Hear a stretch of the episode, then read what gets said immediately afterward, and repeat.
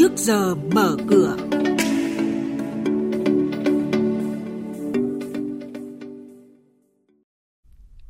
Những thông tin chính sẽ có trong trước giờ mở cửa hôm nay. Sửa Nghị định 20 về khống chế trần lãi vay, lãi suất ngân hàng tăng trở lại dịp cuối năm. Công ty cổ phần cảng Cam Ranh bị phạt vi phạm hành chính thuế hơn 994 triệu đồng. Và ngay sau đây, biên tập viên Hà Nho và Thành Trung sẽ thông tin chi tiết. Vâng thưa quý vị và các bạn, sửa Nghị định 20 quy định về trần lãi vay áp dụng cho các giao dịch với bên liên kết là một nội dung đang được Bộ Tài chính thực hiện.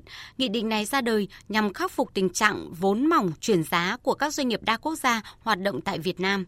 Tuy nhiên trên thực tế thì Nghị định 20, đặc biệt là khoản 3 điều 8 của Nghị định lại có ảnh hưởng nhiều đến doanh nghiệp trong nước. Để tháo gỡ, theo ông Trần Quang Triều, Ủy viên Thường trực Ủy ban Tài chính Ngân sách của Quốc hội đề xuất nâng mức trần chi phí lãi vay từ 20% hiện nay lên 30%, đồng thời có kèm theo điều kiện loại trừ trong một số trường hợp đặc biệt. Ngân hàng Nhà nước quyết định hạ lãi suất tiền gửi, giảm lãi suất vay từ ngày 19 tháng 11 vừa qua.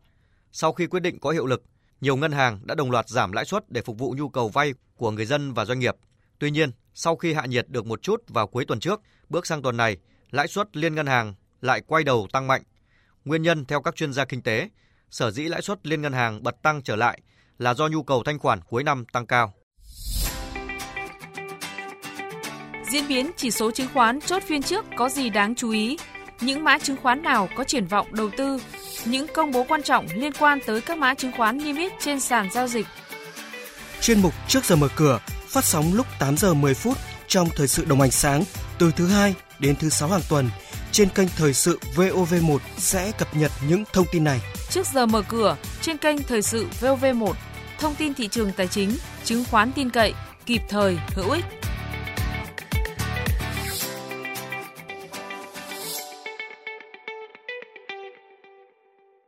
Vâng thưa quý vị và các bạn, công ty cổ phần cảng Cam Ranh mã CCR vừa bị xử phạt vi phạm hành chính về thuế qua kiểm tra việc chấp hành pháp luật về thuế.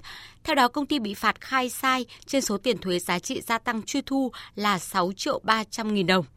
Ngoài ra, số tiền bị phạt khai sai trên số tiền thuế thu nhập doanh nghiệp bị phạt là 117,8 triệu đồng.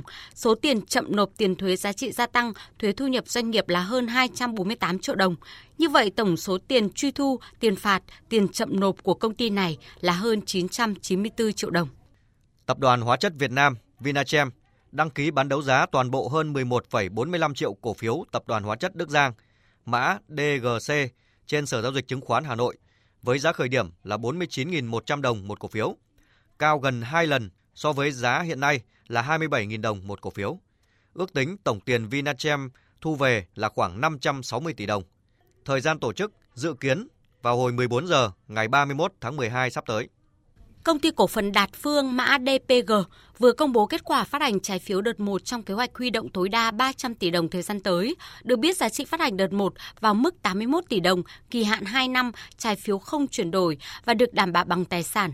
Trong đó tài sản đảm bảo là cổ phần đang lưu hành và tự do chuyển nhượng của DPG thuộc sở hữu ban lãnh đạo có giá trị luôn ít nhất bằng 150% tổng giá trị trái phiếu phát hành.